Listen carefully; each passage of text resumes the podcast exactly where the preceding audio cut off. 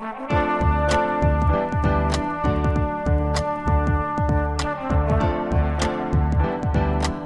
listening to the Co Main Event Podcast. And now your hosts, Ben Fowlkes and Chad Dundas.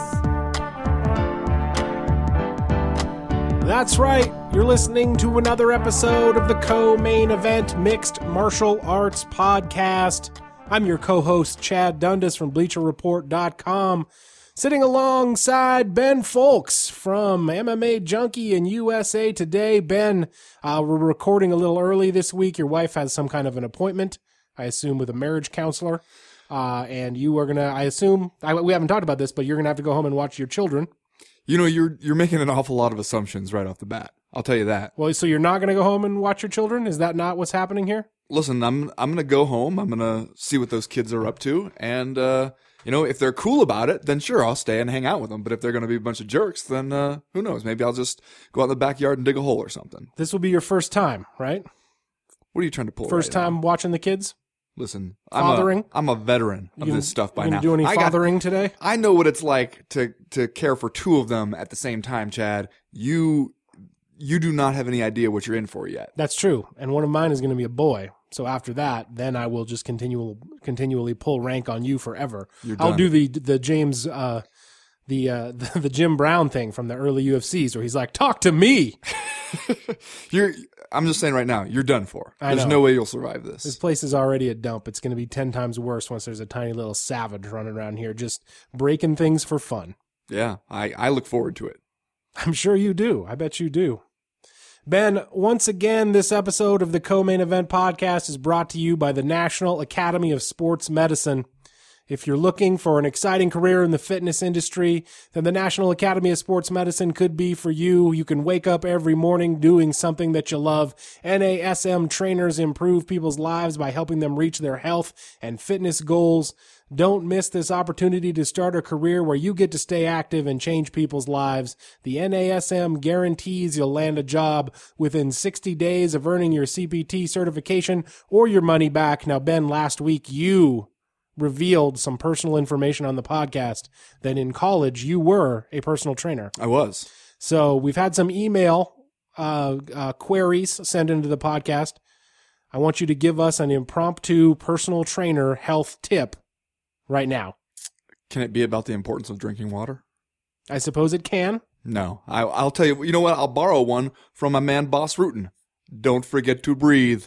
Very important to breathe. That's a good one. Yeah. That does seem important. That's right. Ben, we have got a special offer for our listeners from the National Academy of Sports Medicine. Can you tell us what that is? Well, Chad, you can get a free 14, 14 day trial of fun online programs at myusatrainer.com. That's myusatrainer.com. Restrictions apply. See myusatrainer.com for details. We've also got music this week. The Dude Lords are back. What? We played their music on the show a while back, and we're pleased to have them now as a second run act on the U on the CME. Uh, they are a four piece indie surf group from Long Beach, California, and they write, "quote We are DraftKings users and listeners since the old website." So there you go. Not only do they have cred, but uh, they they uh, utilize our advertisers, and they're going to give a nice free plug for DraftKings. There. I gotta say, I like me some Dude Lords. Like, I, what's it gonna take for the Dude Lords to become the CME house band? they got to send us more songs. Here's what they write. These it th- these three songs this week are from our upcoming cassette album by Leg Records. It's coming out in May. So Wait a minute. Am I to understand that this is an album that's only going to be available on cassette tape? well, that's kind of an indie indie thing now. Is it? Yeah, kind of like a music underground. Get your get your But clearly, it's on cassette tape thing. on the internet because we have it. yeah, we have. Not everybody has. This is exclusive to us. Okay. they sent us these these tracks, and this thing doesn't even come out till May. So I'm just saying, you send me a cassette tape right now, and I couldn't tell you how I could go about playing it. Uh, you know, as as you sit there now, I realize I should have given this a harder plug at the beginning. The exclusive nature of this. This album right. doesn't even come out till May, and here we have it. You'd never, you wouldn't last a day working for UFC Fight Pass, failing to mention how exclusive this shit is. That's true. That is true. If you like what you hear, you can check them out at thedudelords.com. That's the Dude com. Awesome name.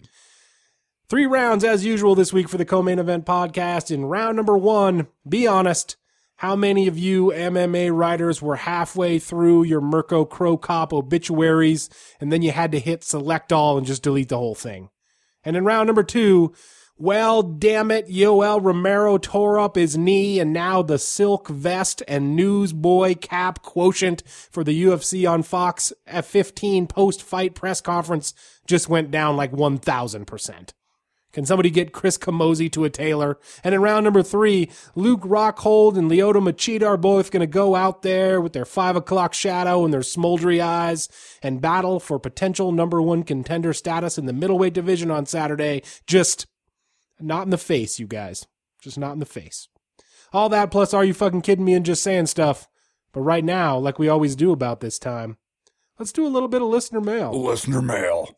The first piece of listener mail comes to us this this week from Joaquim Kalantari, longtime listener. I still have no idea how to pronounce his his name. I don't think anybody does. I think Joaquim. I think I nailed that one. I wouldn't even go that far. You think it could be Joe Kim, like Joe Kim Noah? That'd be kind of cool. But Ka- Kalantari, no, I I got nothing there. Still, Listen, he listens to the show. He knows what the deal is. That's true. Yeah, he he doesn't think I'm gonna get it right. He writes, "Oh boy, here we go again. Looks like the poet Philip Baroni is fixing to once more lose grasp of his ever fleeting consciousness. This time by trying to get a fight with Joe Schilling. I don't want to. I don't want to see that shit. Do you? If not, please take this opportunity to suggest a few better ideas to which you think the poet would be best served to direct his efforts. If any of these ideas lead him to making some cash and/or publicity." Uh, publicly get into hilarious situations, well, then I guess everybody wins. Yeah, this is a weird one. Um, so the poet Philip Baroni and Bellator fighter Joe Schilling have been at odds on the social media, That's right. Beefing. beefing been- on beefing on to- the Twitter machine. They've been beefing. Uh, near as I can figure, it started that the poet Philip Baroni was sitting home watching Joe Schilling's fight on uh, Friday night in Bellator, and you know, kind of talking some shit, saying how he could beat him and he's not that good, stuff like that. That seems like a fairly obvious ploy to me, if I by the poet Philip Baroni. well, and see, here's what I was thinking about this because uh, making the point like, hey, you know, he it's it's a bad idea for Phil Baroni. He's going to lose grasp of his consciousness again. Uh, I think that uh, if you're looking at Phil Baroni's career right now and you're asking yourself, how might Phil Baroni get himself into a fight that is more high profile than his record would suggest of late that he deserves? this is pretty much it, right? Like that's pretty much the only way it's going to happen for him. And you know, let's be honest, he has to kind of battle with the the struggle against like continued interest in the career of one Philip Baroni. Stuff like this, it's that's about as good as it gets for him. I mean, if you're saying you you want him to pursue a better idea, I guess the only better idea would be retiring. Tendon Bar down at Cubby Sampson's. That's what I would do if he could land that gig. Well, I think that he could take home You know there's a upwards of two hundred dollars a night in tips on a on a high traffic night you think that they're not on a weekend. calling those references at Cubby Sampson's. I, I have no idea what the hiring practices are over there. Let's talk a little bit about Joe Schilling, even though he lost uh, this past weekend to Rafael Car- Carvalho by split decision at Bellator 136. Uh, it seemed like he was going to be kind of a big deal, and maybe will go on being kind of a big deal for Bellator if he gets into this feud with the poet Philip Baroni. Obviously, like he won that fight late last year against Melvin Manhoff by by uh, would you say come from behind punch? It seemed like Melvin Manhoff kind of had that one in hand, at least by my recollection. He was it was kind of a man a classic Manhoff situation, yeah, and really. then Joe Schilling knocked him out, right? right. And before that, Joe Schilling had been what a K1 kickboxer, I think, and but but like you know he was only one and three in in MMA competition before that. Now he's two and four, so I don't know if things have gotten much better. But like he kind of came from nowhere, and then Bellator produced a, like a fairly intriguing. Uh, you know, video vignette about him the week leading up to this uh, Rafael Carvalho fight, and uh, it seemed kind of like Joe Schilling was going to be a guy, a capital G guy for Bellator. Uh, and I guess if he can get himself into a feud with the poet Philip Baroni, maybe he will be. Yeah, and I think that if you're Bellator at least, and you're looking at this, look, what do you do with either one of these guys? They're both coming off losses. Uh, I guess you're pretty happy to have something that manage to generate some headlines and, and create a little heat for you. Uh, and then you can go ahead and throw those guys in the cage and you don't really have to worry so much about what their records are because people are still going to be interested in that. I mean, I guess the only question is, is that fight going to actually happen? Because I don't know if you were following the Twitter beef. It seemed like Joe Schilling, uh, was pretty mad and saying like, all right, I'll fight you right now. And Phil Baroni wants eight to 10 weeks to get in shape. Oh, okay. Um, yeah. That's always best to talk a lot of shit and then be like, but I'm not ready. Yeah. So give me some time. I'll, I will need s- roughly six and a half years to complete my training. um, but then, but then I will tr- meet you out by the bike racks. you're in trouble. and we're going to throw down. Next question this week comes from Maximilian Loschinger. He writes The strawweight division is kind of a mess right now with no real number one contender. Before UFC Krakow, all signs pointed towards a title fight in Scotland, but that obviously is no longer an option. Assuming that Joanne uh, Champion will still defend her title sometime in the summer, who do you give the title shot to? Uh, Maria Moroz? How'd that go? Was that okay? No. Well, what is it? How do you say it? Marina Marina. And then what's the last name? Morose? Oh, Rose. got that right. Uh, for defeating JoJo. The winner of Paige Van Zant versus Felice Herrig. Uh, quasi instant rematch for Claudia Gadelha. Bitte diskutieren, diskutieren Sie. Man, all that German, and I still fumbled that yeah, one. it's been a while. It's been a while for you, hasn't it? Here's what I want to bring up before we answer this question. Maximilian Law spells the word before without an E in the second sentence of this. Do you think that that's a subtle nod to Tank Abbott's novel, Street Fighter, before Oh. there were rule, Bar Brawler, before there were rules, where God, before is spelled so. without an E. What's ha- what happened to the next two books in that Those trilogy? haven't By the come way, out yet. I assume they're awaiting publication. yeah, I He's- know from firsthand now that it can be a long process. Yeah, he's really going to tease it out. Going to s- stretch those out over the next decade. Uh, okay, I think this is a, an interesting question, and this is something that Danny Downes and I were kind of discussing in our, our trading shots thing because, uh, you know, you coming into that fight, it looks like okay, Joanne Calderwood's a huge favorite. She's going to go out there and smash this chick, and then she's going to fight for the the strawweight title next, maybe in Scotland. It'll be awesome. Uh, and that seemed like, of course, you know, the the best laid plans. Uh, MMA just can't have those. Uh, so instead, she goes out there, she loses to Moroz, who who looks pretty sharp and pulls off an armbar, uh, and then herself takes aim at the champion. And it seems like sure, okay, that seems like a, a no reason not to make that fight, right? She pulled off a big upset. Uh, she already has this. She's generated immediately this kind of interest between her and the champion, even if it is an all Polish woman affair now. Fine.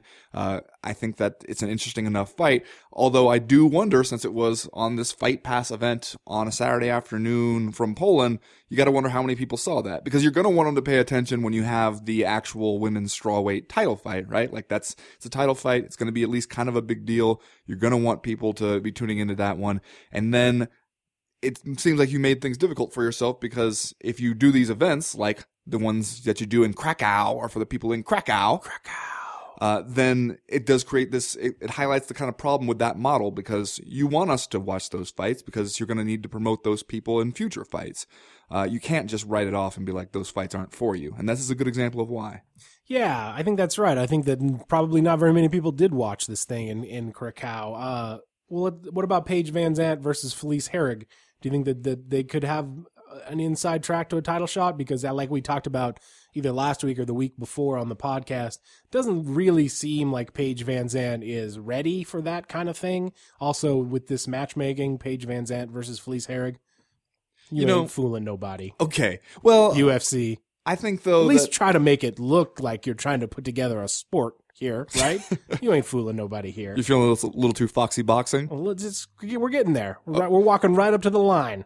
Well, I mean, at least you know when you have like Felice Herrig, she's been around, she's an experienced fighter. It's um, better than when we saw the the on the prelims the fight between two fighters who have never beaten anybody who has a win, uh, at least until this weekend. But uh, I think this one, like that, could easily jump the line. Like it's not hard to imagine that if Felice Harry goes out there uh, and beats Paige Van Zant, or vice versa, and that person immediately gets on the mic and says, "Joanna Champion, where are you at? I'm coming for your belt." um, shine it up for me or whatever, you know, pull all the old tired uh, lines out of there and, and use them. And you know, this one will be on Fox and has uh, still a pretty good lineup even without Yoel Romero. So you know people are going to be watching that one.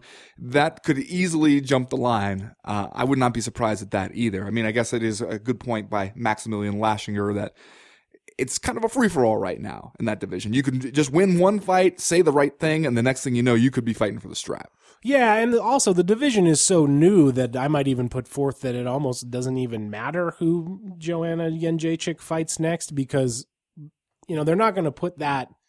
They, they they will probably put that title defense in some kind of fairly high profile spot, but they're not going to put it in a high pressure spot for the strawweight division. It's not like they're going to uh, main event a pay per view with that fight. That you know they'll they'll stack another one, maybe two other title fights on top of that if they're going to even try to put it on pay per view, just so that they, it doesn't have to, you know, perform as any sort of a draw.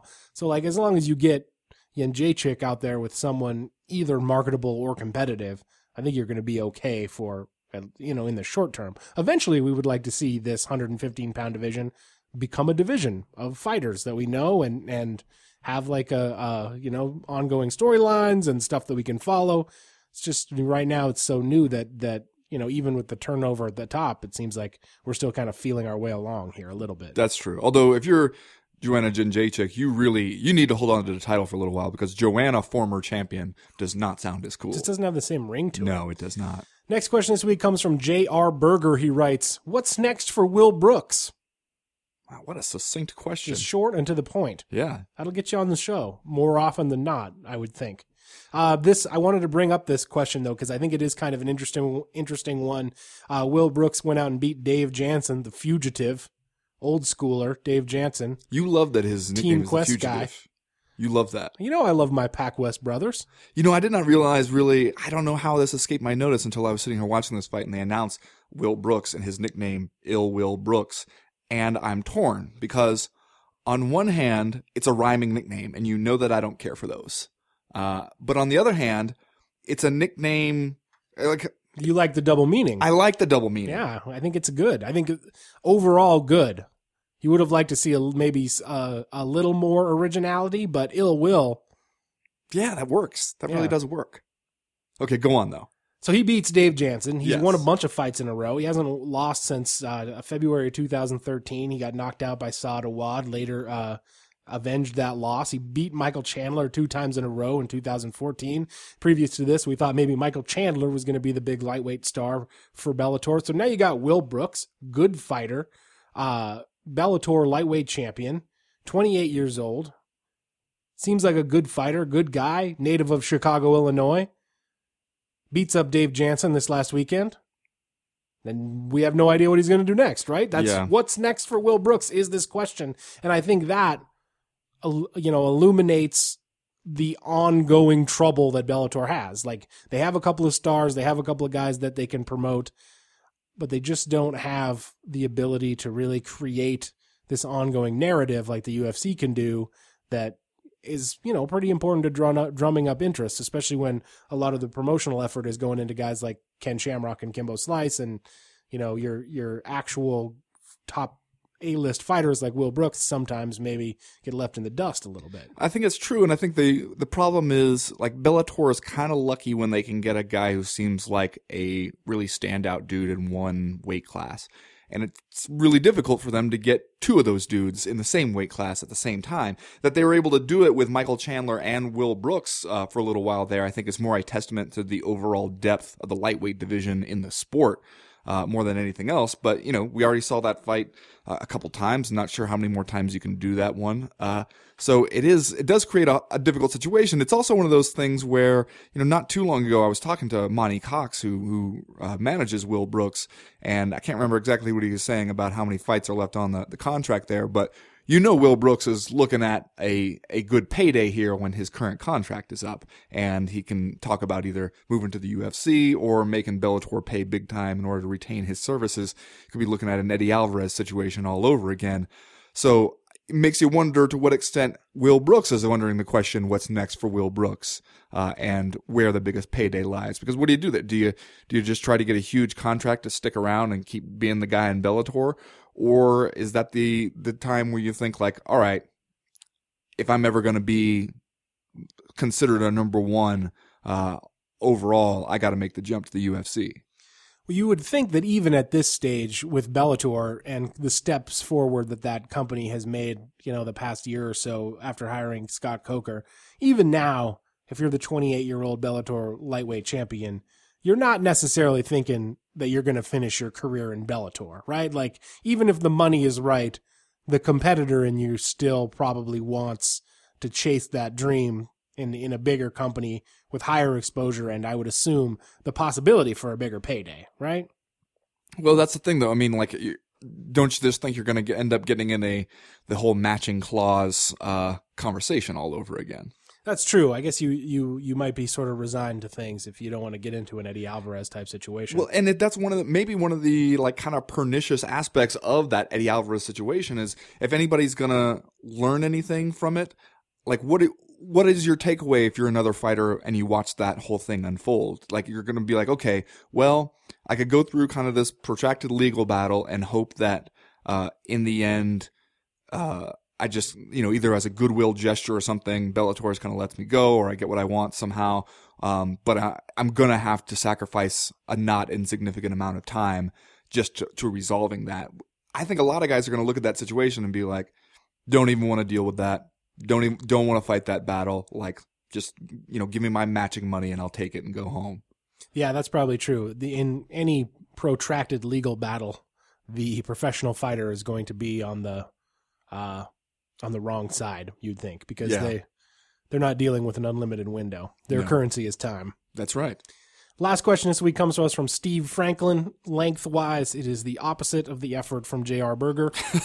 he writes, How crazy am I to consider this whole rampage debacle could actually be a clever play by the UFC in obtaining leverage in their other legal battle? Could this actually help their argument against accusations of monopolization? I mean, they couldn't have predicted the UFC 186 crumbling to a glorified TKO card it is now, but if the worst case scenario was losing Rampage from the card, that isn't really all that bad. At least if the MMA gods didn't strike down everything we liked about this card when it was announced, it was probably worth the trouble of promoting the fight because they're now in a position to turn around and sue Rampage for his poor management of the whole situation and get at least some of their losses back. But then again, you'd think they would have had a much better backup plan than ex hockey goon in Steve Bossé. I don't know. Maybe I'm just bitter because this is what I'm stuck with as my annual live event, uh, being from Ontario. But this is the only way.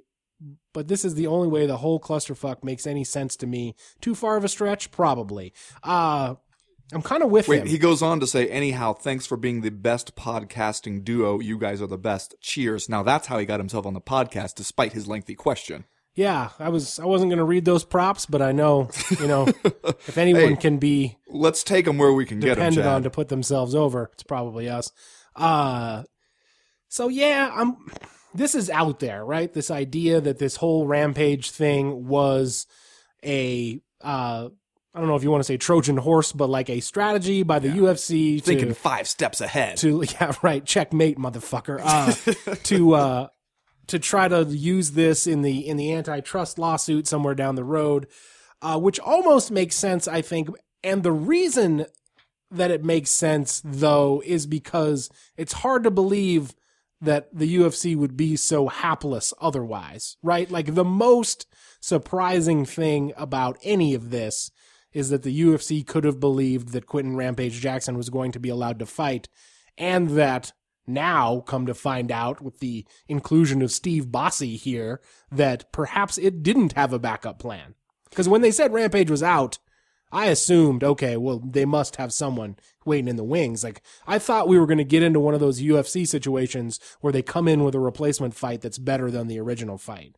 And clearly that hasn't happened in this case. So Foolish of we you. are left to believe that they that they legitimately thought Rampage was going to get to fight. Well, you're right that it does seem hard to believe that the way that they went about this was to say, I don't know, is could Rampage legally sign with us?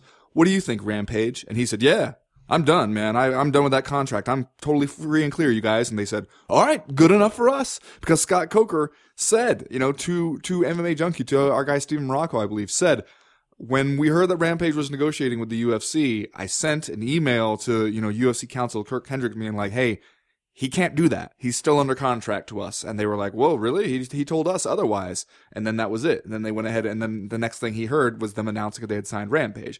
That does seem like that would just be like either really aggressive or really sloppy on the UFC's part for them to just hope that that was going to work out. And we were talking not too long ago about how wasn't it kind of interesting that in promoting this fight, you know, we, we had that Rampage interview at UFC Fight Night 63, uh, and every promotional thing that they put out, they were never even talking about the possibility that Rampage might not be able to fight. Jon Anik does that interview with him, and they're never even mentioning the possibility that a judge might say, as a judge has said, that he can't fight. And you were saying that, well, hey, maybe they just figured like, well, if this whole thing blows up in our face, then it kind of works to our favor in the antitrust lawsuit. Plus, we got to use Rampage's name for a little while to promote this event. You know, who knows exactly how much of a pop you get from that if you then have to turn around and say, by the way, he's not on it anymore. But maybe just for a couple weeks, let's run the hell out of those ads, man. Let's have him on this interview and, and we'll just play it up like it's all a done deal. And, uh, you know, we win-win either way. You know, we get a little bit of a push that way. If we lose the, the, legal battle, then at least we can maybe use that for a future legal battle. That probably seems more important. Right. And if you're just using, if you're promoting a guy that you know isn't going to appear at this event, obviously that's totally a cynical thing to do. Uh, but I've always thought from the beginning that if this was some kind of ploy to use in the antitrust case, why book the guy a fight? And why book the guy like a reasonably high profile fight? As the, the emailer points out, obviously they didn't know UFC 186 was going to fall apart to the extent that it has. So at the time that they booked Rampage against Fabio Maldonado, it wasn't the co-main event of that pay-per-view. But at the same time, like, if you just announce that you've signed the guy to a contract, if your intent is to goad Bellator into some kind of legal action that you then purposefully lose so you can bring that up later in another lawsuit, like it seems like it's one step too far to then actually book the guy into a high profile fight at a pay per view that you know that you're later going to have to cancel when the same legal battle would play out without that step. Yeah, but it might play out a lot slower. It's by booking him to fight that, I mean, that's what kind of finally prompted the injunction request from Bellator, right? Like they, and that was something that the UFC kind of tried to not so subtly take a shot at Bellator over in their response uh, uh, to the Yes. judge's ruling. The was- UFC response was totally UFC. By where the way. they were both surprised that Rampage had misrepresented the situation to them, uh, and also surprised that Bellator had waited so long before exercising its contractual claim. It's alleged. It's I believe alleged- they said alleged It's a contractual. it's claim. alleged contractual claim on Rampage. So like if you just announce that you signed the guy, maybe they take even longer uh, to to exercise that. If you say like, hey. Uh, he's fighting in a couple weeks here. It kind of forces them into a situation Yeah. where they have to do something about That's it. And prob- I don't that's a know, I good point. How high profile a fight is that? Rampage Jackson versus Fabio Maldonado. It's not like you're like, damn it, we were really hoping to groom Fabio Maldonado for a top spot, and this is messing with our plans. No, no, that was not Right, a but it's on the main card of a pay per view, which in today's UFC age qualifies as fairly high profile. Like you could have put you could have put that a lot of other places. There's Yeah. no shortage of places to stick a fight these days. How worried would you be if you were Rampage Jackson? Because some of the language in this UFC statement, as related again by the emailer, uh, certainly seems to leave the door open to the idea that they might take him to court if they feel like he misrepresented his situation. Wouldn't that be some shit, man? Rampage just fending off lawsuits from all damn sides. Oh god, that's I mean, you know, granted like Rampage Jackson brings almost all of his own trouble on himself, but still you got to feel sorry for the guy if, if something like that happens, right? Like come on. We know what Rampage Jackson's deal is. He signs a contract with somebody, immediately gets upset with that contract, tries to go do something else. That's just what it is he does, man. Like punishing him for that, Chad, it's like punishing the wind for blowing. It ain't right. I guess I guess that's true. I don't know that I would have a lot of sympathy for the guy at this point, but Can we can we give a little bit of sympathy though for Steve Franklin, my man Steve Franklin, who Oh, who from Ontario. the good people of Canada, our This- neighbors to the north. this is his one fight, he, his one live event he gets to go to this year, and it's this one, this one, UFC 186, where the co-main event, uh, or I don't know, I guess uh, I, the Fabio Maldonado versus the Hockey Goon. That's no longer the the co-main event, right? That one's got pushed down the card or something. oh, did it? I have no idea. Is is it CB Dollaway and and and Michael Bisping? Is that now the main event or the co-main event? I have no idea. I don't know if they if they juggled the card. I wonder how that hockey goon thing is going to play. He could win, right? Yeah. Like Fa- Fabio Maldonado is is not necessarily unbeatable in this situation. It does though just feel like a little bit of pandering to the Canadians, does it not? Like, hey, sorry this this fight card fell all apart, but hey, you guys like this hockey stuff, right? We got one of those guys. He's gonna fight for it. With you. the UFC's usual skin deep understanding of whatever culture it's about to perform an event in front of. So like, I don't know, put the Irish flag on the shirt. We're we're gonna be in Dublin. Make it green and gold, man. Can Like, somebody play some bagpipes? Get, get that guy out there. Hey, hey, Mike, doesn't your kid play the bagpipes? Get him in here. Tough road for Canada, though. They used to be the UFC's wife, and now Yeah. like, it's, it's over, man. It really is. That's that stinks for a passionate fan base up there too. and to their credit, they're holding on. But for how long? Yeah. Well, the CME still loves you, Canada. That's Send true. us more coffee crisp. Uh, that's going to do it for listener mail this week. If you have a question, a comment, or a concern that you would like to air to the co-main event podcast in future weeks, you know how to get a hold of us. You can go to the website co-mainevent.com and click the link in the top right-hand corner of the screen that says email the podcast. That'll get you in touch with us. As for right now, though, we are going to go ahead and get started with round number one.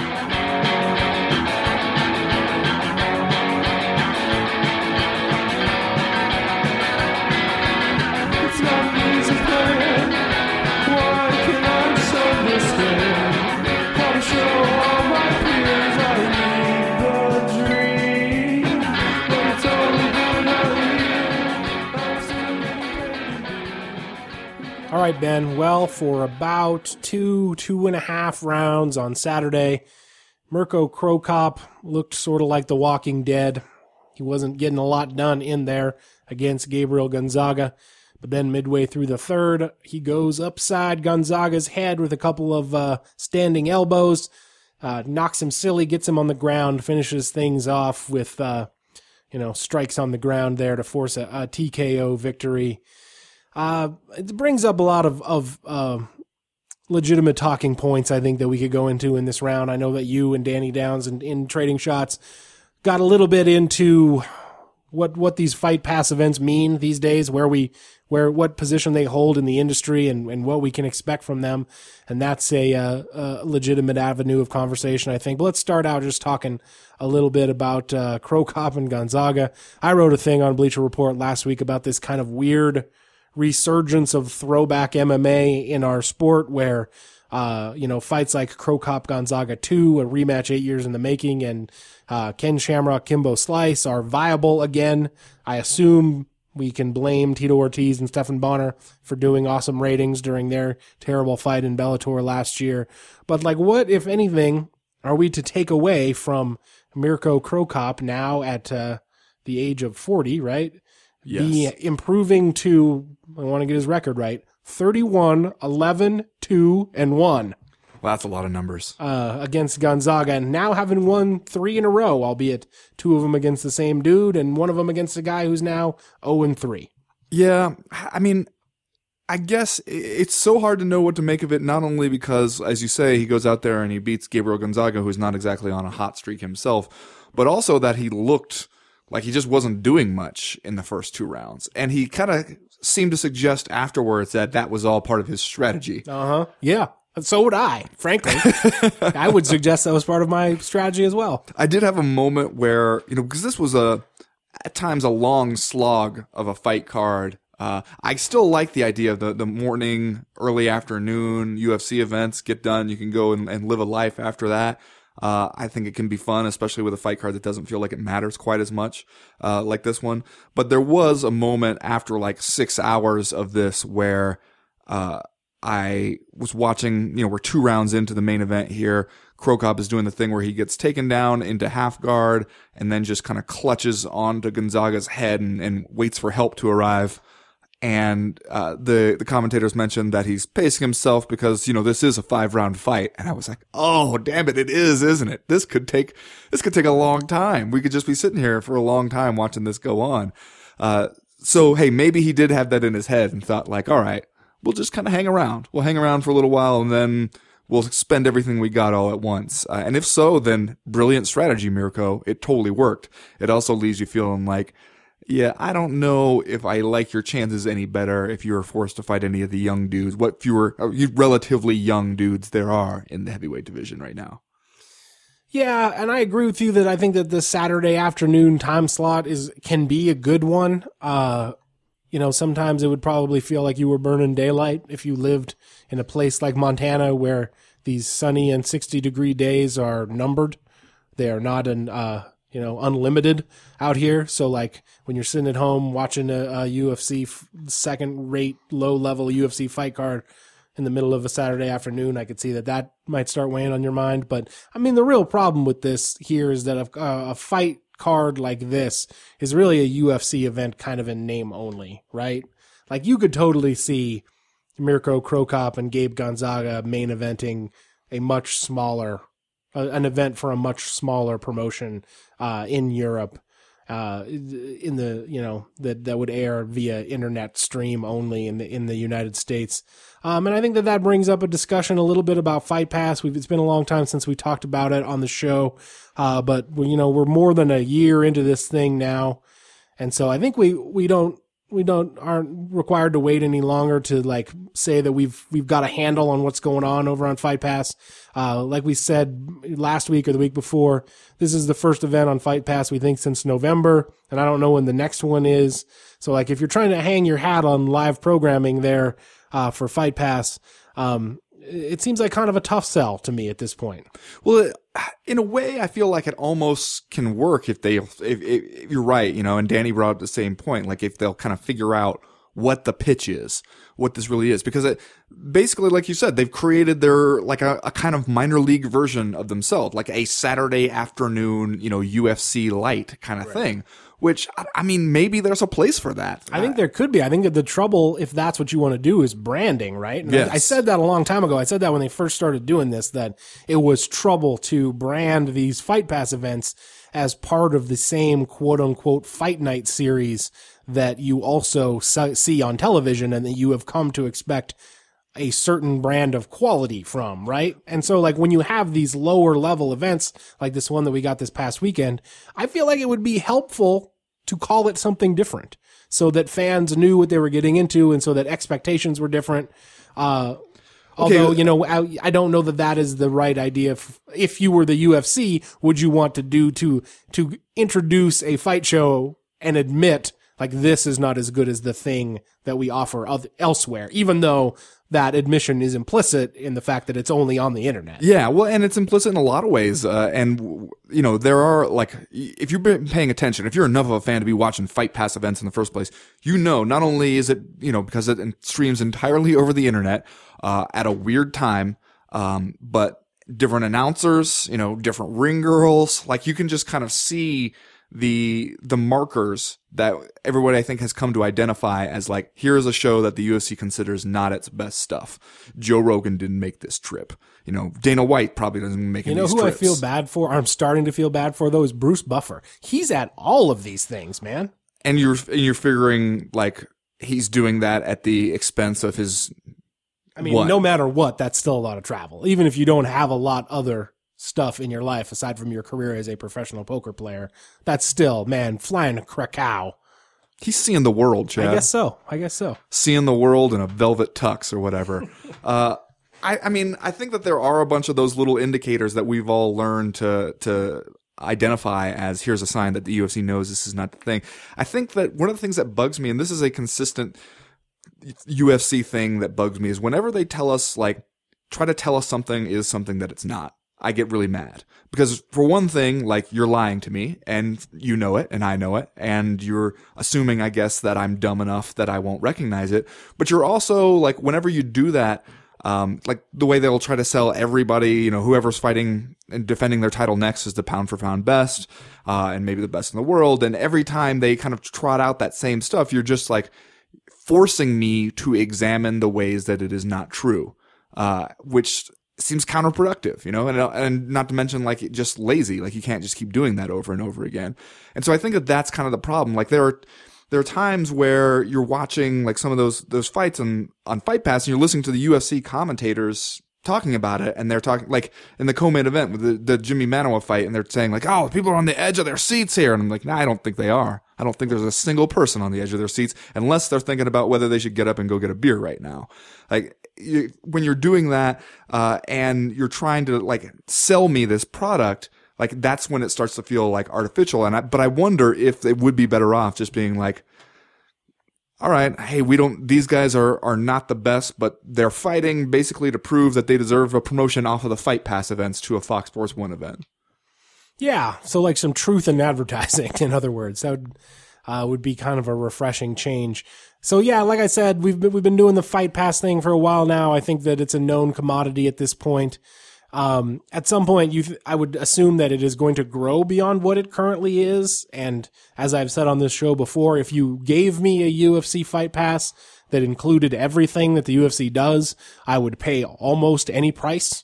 Like I could pay a hundred dollars a month and still save money once you consider my cable bill and like what I would be spending on pay per view. Uh, but right now, if, if you're going to get these events that, you know, every now and then you're going to get a Conor McGregor fighting in Dublin event where it makes sense probably that that is something you want to mark on your calendar to watch. Most of them, it seems like are going to be more like Mirko Ko- Cro Cop versus Gabriel Gonzaga in Krakow, which might not be the greatest thing, the greatest watch in the world. And to their credit, I guess the UFC is still doing this on a month to month subscription basis. They're not asking you to sign up for six months like say the WWE network does. They will give you, I think, a little bit of discount if you sign up for a year. Yeah, but it, I mean, at this point, like, I would be surprised to find that a, no, a lot of people are just doing the set it and forget it, right? Like, the smart play here is to just cancel your fight pass after the event that you want to watch, Right. and then you wait three months, and then if another one comes up, then you get it again. Yeah, which then again, as we talked about before, turns an event like Gonzaga versus Cro Cop into a ten dollar pay per view. Like that's what you're Right. So you essentially you have to wait for the one that you think is worth the ten dollars. Yeah. Right? Like the McGregor and Dublin fight was probably you know worth it because that was a crazy event and it was it was worth watching. Right. I mean, you're not going to see that one of that caliber again anytime soon, right? Because I mean, like, because it was so awesome and uh, turned out so great, McGregor's off of those. He's not like he's not going to be main event uh, a fight pass event anymore. He is pay per view only from now on, pretty much. So yeah, I mean, I guess like, is that your best hope to see the the kind of those fighters before they become so big time that the UFC would never waste them on Fight Pass? Right. But I mean, eventually, I mean, every now and then you're going to get a, a, a legitimate, legitimately pretty good fight pass event. Yeah. Well, eh, but I mean, again, I think the problem is going to come back for the UFC where like, if you are creating a $10 pay per view and you're asking people to, you know, decide, hey, is this one worth your time on a Saturday afternoon or the convenience of being able to watch it whenever you want to or pick and choose your fights? I mean, there are a lot of good things about the fight pass viewing model as opposed to just regular TV where you're sitting through just an interminable number of terrible ads. Um, but if you if you create that proposition for people and they look at the fight card and go Gonzaga versus Cro Cop, nah, I'm not paying for that. Then that means they're also not seeing, you know, the fighters who you're going to want to promote in the future, like that straw women's strawweight uh, contender fight. Like you, it's hard for the UFC, I think, and they're still struggling with how to do that to, uh, to be able to say like, well, hey, we- we know we have a ton of events and some of them are in weird places at weird times, so we don't expect you to watch them all. But then to also say like, one of the good things about this sport is that the way you can just kind of follow these threads of different people's careers from one event to the next. It's already hard to do that just by the number of events and the number of fights there are. You make it even harder if you're basically encouraging people to skip some events. And that's, I think when people start skipping some of them, they don't know the people anymore. They get used to skipping them and then they slowly just kind of drift away from the sport. All right, well, Ben, let's do Are You Fucking Kidding Me? And then we'll move on. Uh, my Are You Fucking Kidding Me this week is Mirko Cro Cop related. Ben, uh, Cro Cop came out at this event and uh, got his first UFC win since a victory over Pat Barry. Do you remember when that was? Summer of 2011? Summer of 2010. Oh! June of 2010. Cro Cop gets it in an octagon main event uh, in a region of the world that was somewhere, somewhat allegedly kind of close to his home, right? Uh, he avenges one of his career's most embarrassing and, and damaging losses to Gabriel Gonzaga, and his reaction is uh, no reaction.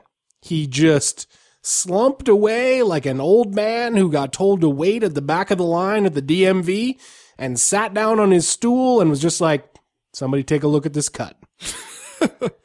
because you know I've heard of acting like you've been there before, but are you fucking kidding me, Mirko Cro Cop? This was either the biggest baller move that I've ever seen, or maybe kind of sad. I couldn't decide. fucking kidding me? You know, one thing, uh, my wife and daughter came downstairs just in time to catch the end of this fight. And when Cro Cop mentioned afterwards that he was going to get in the car and drive back home to, uh, Croatia in a couple hours, um, and my wife pointed out, like, our ignorance of Eastern European landscape was such that she was like, if you told me that was a 45 minute drive, I'd believe you. If you told me that it took 16 hours, I would also believe that. Exactly. Yeah. No idea. Well, Jed, my Are You Fucking Kidding Me? Also coming from this fight card, uh, I'm sure you didn't see it because it was on the prelims, kicked off at around 10:30 a.m. in the one true time zone. But Stevie Ray, a man from Scotland, Wait, Booker T's tag team partner from Harlem Heat, close, different Stevie Ray. different Stevie Ray. Uh, he comes in here on short notice to fight uh, Marcin Bandel, uh, and for one thing, he- Scottish dude, he walks out to the Braveheart theme. Okay, I'm Which, down. are you fucking kidding me? That's awesome.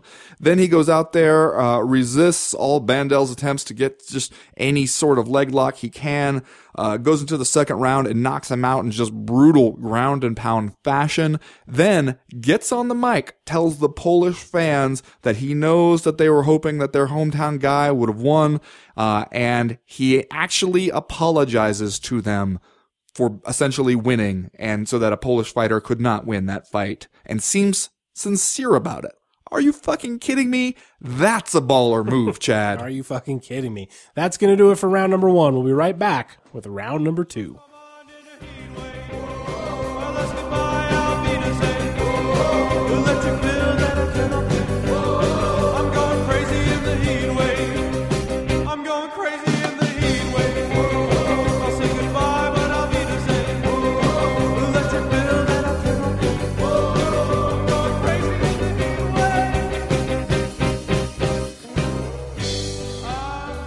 Well, Chad, bad news. I know you were really excited to see your guy, the soldier of God, Yoel Romero, show up, fight, probably do something weird against Jacare Souza, win or lose, and then uh, look like a, a dude just about ready to, to roll into like a prohibition era speakeasy at the post fight press conference. But now it looks like that's not going to happen. I cr- I cried aloud. I was in my car in traffic, stopped at a red light, checked my Twitter, saw that the soldier of God had been injured, and I cried out. Literally cried out in my car Oh, that- because this was going to be a fight between two A-list Team Dundas members.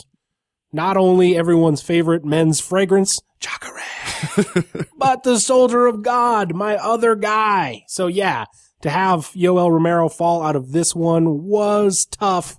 Not to mention the fact that this is the second postponement for this fight. That's right. These guys were supposed to fight before and they had to, to call it off because Jacare got pneumonia. That's right. But then you'll notice the difference there is they postponed it, uh, and so that they could still do it. Now, uh, Romero off with a, a knee injury. And so who do we get to step in? Chris Camozzi, who had been out of the UFC, was fired after a four fight losing streak that began when he got very quickly choked by Jacare in a fight that was not even close. Then he lost three more after that. UFC cut him. He went, fought twice in Prize FC. Uh, Wait, Pride FC is still around? Prize. Oh, Prize with a Z. That's a Z. That is something else entirely. That's right. Uh, yeah, he won two fights there. Uh, you didn't hear about it because you didn't even know Prize FC was a thing. And now he's back because the UFC needed somebody willing to, to fight Jacare on a week's notice. So first, let's talk about this because I felt like as soon as I heard this news, right? Romero's out. Chris Camozzi is in. Uh, and you could already see how this was going to go. And it went exactly the way I would have thought, which is somebody's going to get on Twitter and tell Dana White, what the hell is this, man? This sucks.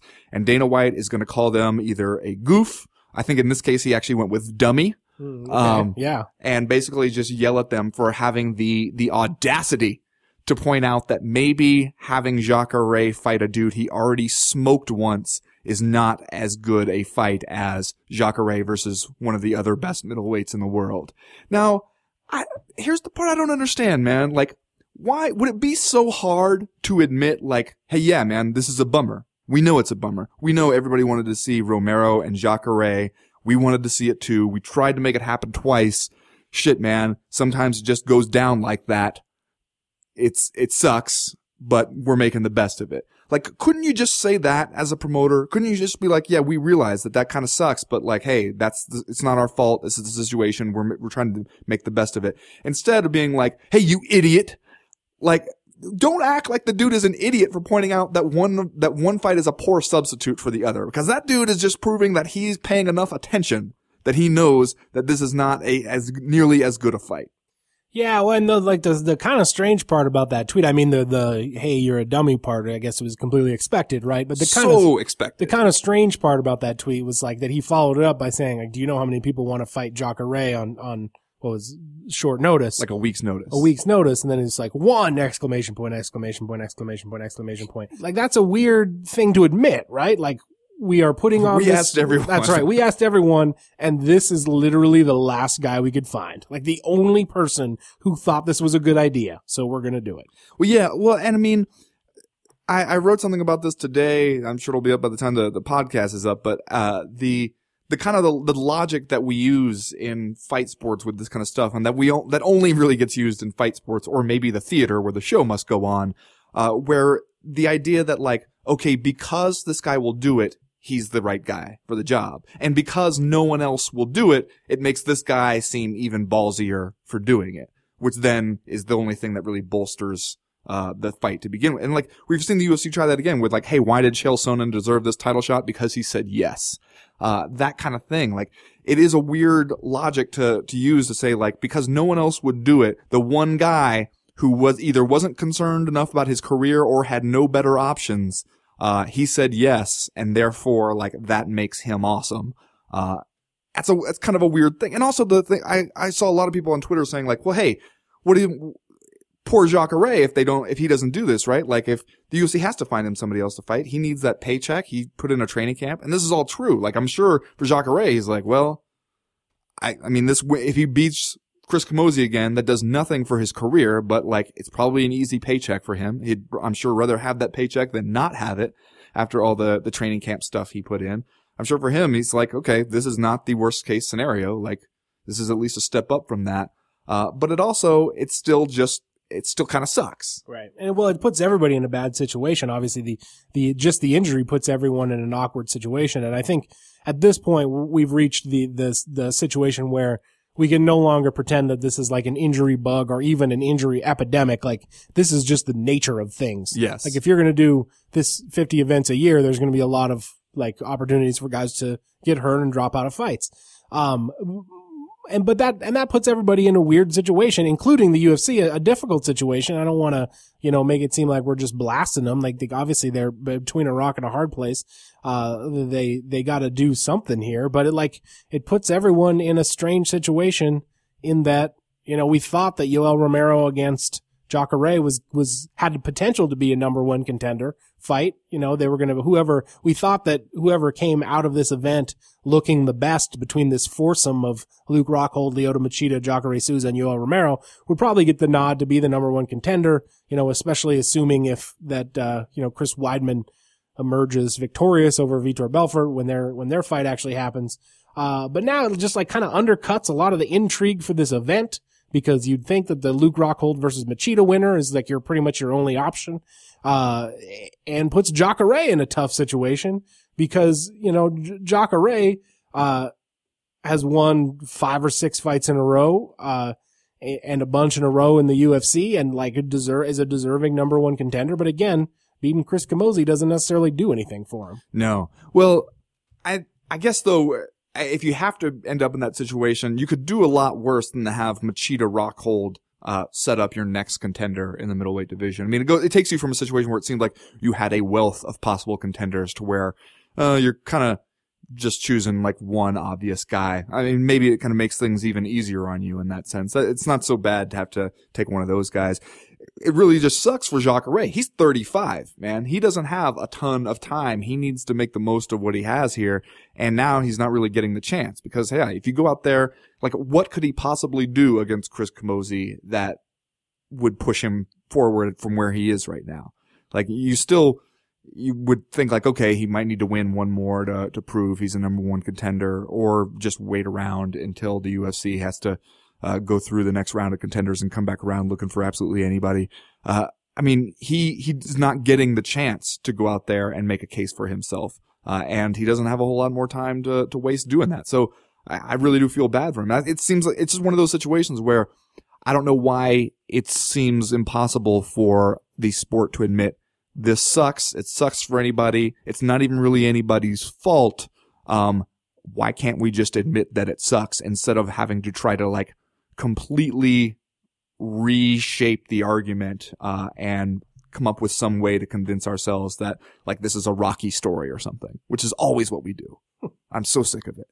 Chris Camozzi comes in uh, off back-to-back wins. His first one was at Prize FC7 Rock and Rumble. You really got to lean on that Z so people don't get the wrong idea. His second one was uh, against Wes Swafford at Prize FC8, which at least on my Wikipedia page was one they didn't bother to give a, a tagline to.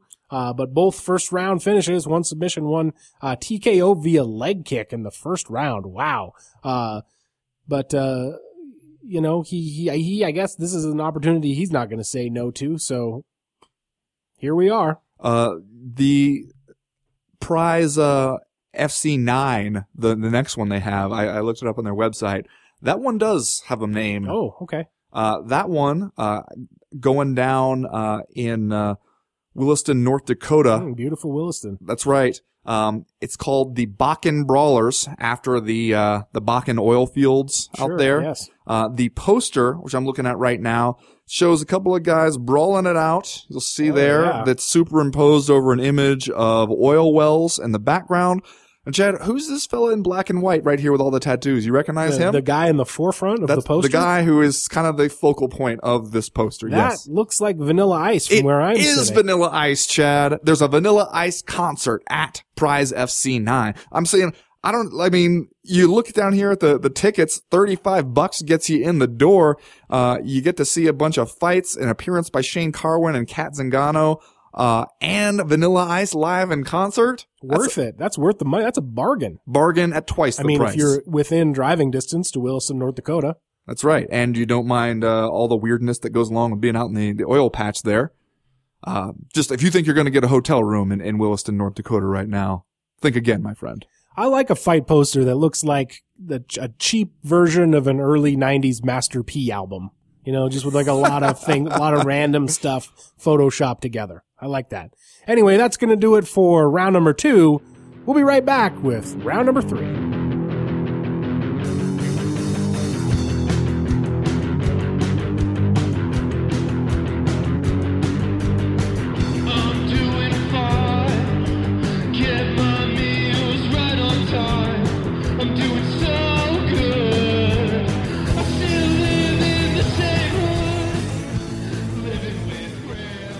Ben, even though the co-main event falling apart is kind of a bummer for this event, we should still get a dandy in the main event as Luke Rockhold goes up against Lyoto Machida. Almost certainly you would think at this point to decide a number one contender for the UFC 185 pound title. Uh, Lyoto Machida has only lost at middleweight to the champion in a crackerjack of a fight at UFC 175 uh, last year. And uh, Luke Rockhold has really been on a tear um, ever since he got kicked in the head with spinning heel kick by the enhanced version of Vitor Belfort. Since then, he's won three in a row. His latest one, a uh, uh, second round finish of Michael Bisping uh, in November of last year. He is going off here as a slight favorite over Lyoto Machida. Does that surprise you? That surprised me a little bit, although uh, it's a very slight favorite, right? Yeah, he is uh, minus 140, minus 135, kind of across the board. Minus, looks like minus uh, 145 is as long as it gets. Yeah, I mean it's a close fight. It's a tough one to call, especially with Machida. It's difficult sometimes to tell uh, how his style is going to match up with someone else's because that's a, a big part of it always with him. I think though that if you look at at least what we've seen of Luke Rockhold, especially lately, he seems like he has a pretty good style to to counter Machida's stuff, does he not? Well, yeah, I mean, he's a an enormous middleweight. He moves around the cage really well. He seems very dynamic with his striking. Uh, you know, the kind of guy who's who's dangerous with uh, uh, both his punches and his kicks, and also if you get him give him the opportunity to to put you on the mat, he will also uh, tap you out for your trouble. So yeah, I think this is going to be a, a terrific fight. I have frankly no idea who's going to win. I think my heart says Rockhold a little bit just because I would like to see him finally kind of get the chance to to prove uh, that that he's a an elite, you know, one of the two or three best guys in the division. Uh, and I think seeing him fight Chris Weidman would also be a whole lot of fun. Yeah. Well, here's one like this whole fight card. I feel like is one. It'll be interesting to see what happens this week because you hope that uh, the the big kind of event buzz will kind of settle in, and I think it, it should on this one because it's a it's a Fox card, so it's on free for free on network TV. And you look at the entire main card. I mean, you know, yeah, you had the Romero dropping out and Camozzi stepping in there, uh, and that's a bummer. But really, it's still a really good main card and uh, a, a lot going on there in several different divisions. Seems like the kind of thing that you could you should really be able to go out there and shout about to even the casual fans and get them to come back around and sit down on Saturday night and watch uh, uh, you know the UFC for free on network TV. I just wonder uh, if it's one of those things where because as we said before, we're we're now in the beginning stages of a stretch of just like constant events, one right after another.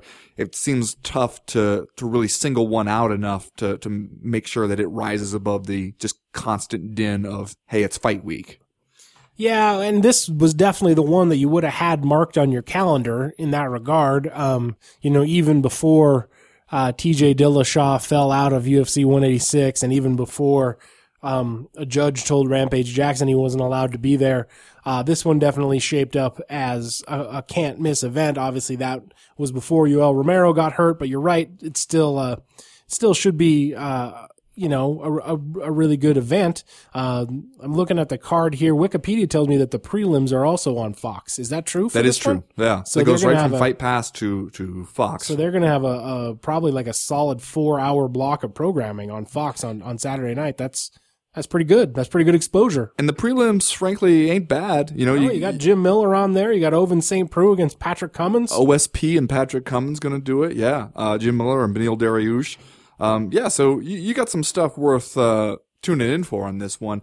Also, you know, Cubby Swanson, uh, to go in there against Max Holloway. I think that's another fight that's pretty tough to call. Yeah, I mean, you just started looking down the, the fight card. Felice Herrig against Paige VanZant and the opener of the main card. That's going to work, uh, you know, for what they want. Uh, Listen to you. Cub, Cub Swanson and, and, and Max Holloway will be a lot of fun. Then you got Jacare Souza probably running through Chris Camozzi. Uh, and then you might have a very competitive and, and fun to watch main event. So this, uh, it has the potential to be a real standout card, you know, right here in this stretch where we're getting a lot of fights right in a row and, and, and yet it's, it's hard to really, uh, you know, get jacked up about too many of the single events, I would think. Well, when you look at the, the main event here, it's one where I think like if Luke Rockhold goes out there and he's able to beat Machida, then boom, you know, you got to think guaranteed title shot, right? Like regardless of what happens with Chris Weidman and Vitor Belfort, uh, you got to think that Weidman's next in line.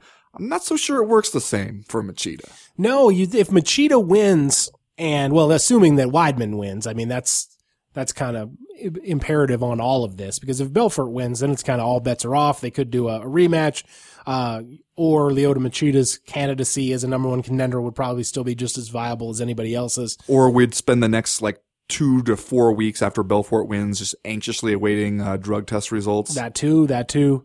Uh, but assuming that Weidman comes out victorious at the at their fight, uh, a Machida win would still open the door for Jacare a little bit. You would think Yeah. if he goes out there and steamrolls Camozzi, right? Well, I don't know. I mean, I think that it, like, he goes out there and steamrolls Camozzi. That's exactly what everyone expects. I mean, I think, like, from Camozzi's perspective, he doesn't even have to win for this to turn out to be a really good idea for him to take this fight. He makes it into the second round, maybe takes it, makes it an exciting fight. Like, then it, it'll prove to be a good idea for him to step up on short notice and get himself back in the UFC with it. But for Jacare, even if he goes out there, immediately takes him down, chokes him out, alligator crawls across the cage, uh, which I know you love Oh, I do. uh, I still think you know that's not going to be enough to to trump like a Luke Rockhold victory over Machida. However, uh, if if Machida goes out there and wins, I don't know. Wouldn't be too hard to see uh, Jacare versus uh, you know Machida or, somebody else uh, to really solidify that number one contender spot. Because they both would have like some knock against them. You know, for Jacare, you'd be able to say, like, "Hey, you just beat Chris Camozzi. You beat some dude off of Prize FC, man. Come on, they're doing Bakken Brawlers and Vanilla, vanilla Ices up in the house next week. Don't get too excited." And then Lyoto Machida, "Hey, you just had a fight with the champ, man. Like, it, it was exciting and everything, but still, like." I think that does kind of throw us into a little more state of flux. Yeah, a lot of options, I guess you could say. Going to be uh, hard to tell what happens till we actually see these guys fight. But I guess that's one of the interesting things, and and you know reasons for people to come back next week. I guess There you go. to the co-main event podcast. Damn it, we need those reasons. Do you want to do just saying stuff, and then we'll uh, get out of here for this week? Sure. Ben, what is your just saying stuff? Well, speaking of the whole Jacare, Chris Camozzi, Yoel Romero situation, Jed, did you happen to catch the when they actually made the announcement during UFC Fight Night 64? Uh, yes. No, you didn't. You don't even have the fight pass. You don't even you don't know what the hell's going on. No, I don't. Well, what happened was they said beforehand, like, hey, after this next fight, we're going to announce the replacement for Yoel Romero. And everybody, you know, the word kind of spreads on Twitter. Everybody gets excited. Oh man, here we go. Drum roll. Uh, and then when they make the announcement, uh, it's John Gooden and, and Dan Hardy on the mic. They throw it to Dan Hardy and they say the replacement is, and Dan Hardy says, Chris Camozzi. Even he sounds completely unexcited about it, uh, and like they just, just right seconds before that handed him a note card that said Chris Camozzi on it, uh, written in, in blue pen. And, uh, they don't even, as far as I can tell, mention the fact that it's a rematch. I'm just saying it kind of seemed like even the UFC people were baffled by this one and realized that there really wasn't a whole lot of great stuff they could say about it. So let's just say the name, toss it out there, and then move on. I'm just saying. I think that tells us all we need to know. Just saying. Well, Ben, don't jump up and run out of here to get tickets just yet. But Bobby Lashley against James Thompson 2 is back on again.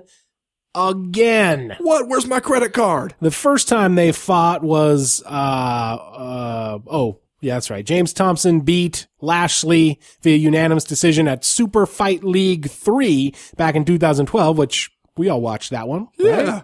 Yeah, we Um, did. they were supposed to do it again, brother, at Bellator 134, but that got canceled because James Thompson got injured. And so now it's been rebooked for Bellator 138 in June, which I'm sure I don't have to remind you is the show where Ken Shamrock is also going to fight Kimbo Slice, asterisk, as long as nobody gets hurt or flunks their drug test. Are you fucking kidding me, Bellator? You are making this shit too easy. Just take my money. Even though this is on free TV. Can I just like scratch a check? Can I write a, a $25 check to everybody on the main card? Because this shit is too good, man. I'm just saying. Did your just saying also include an Are you fucking kidding me? Doubled up this week. That's, Kind of interchangeable. Called an audible. You could unprecedented. say. Oh, Unprecedented. I'm here is to innovate, man. I'm an innovator. Can you know? we? Can we? Two weeks from now, you'll do the same thing. People be all over Twitter being like, can't believe Ben Fowlkes innovated and are you fucking kidding me into his just saying stuff. Well, My contribution, per usual, will be lost to history. Well, I just hope that Bellator can agree to rename, or at least, you know, I don't think they even do the names anymore, but just to name this fight card Would Watch. Would wa- will watch. Hashtag will watch. That's going to do it for the co-main event podcast this week. We'll be back next week to tell you about all the crazy stuff that happens about at UFC on Fox 15 and look ahead to UFC 186. As for right now, though, we are done. We are through. We are out. Man, that, that first James Thompson Bobby Lashley fight, that was, wasn't that, that was a memorable. That was one for the Yeah, ages. Remember just- with the one of they there was the Uh-huh. the punching one Yeah. of them through, uh, and then it went the distance. Yeah, so that, that's, it did, apparently. everyone, you know, unanimous. It was decision so, there it, because it was so very memorable